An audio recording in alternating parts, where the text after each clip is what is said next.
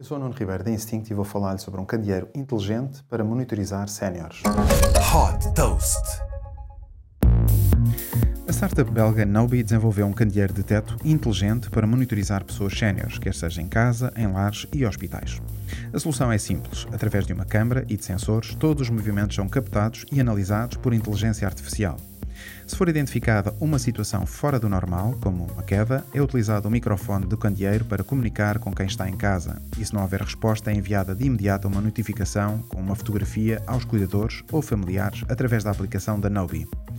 O candeeiro ajuda também a prevenir quedas e evitar desorientação. Por exemplo, à noite, acende automaticamente a luz com baixa intensidade se detectar que a pessoa acordou e ilumina totalmente a divisão se detectar que se levantou. O Nobi monitoriza também a respiração e sintomas, como por exemplo a tosse. Desde que foi fundada em 2018, a Nobi já captou 13 milhões de euros. Super Toast by Instinct.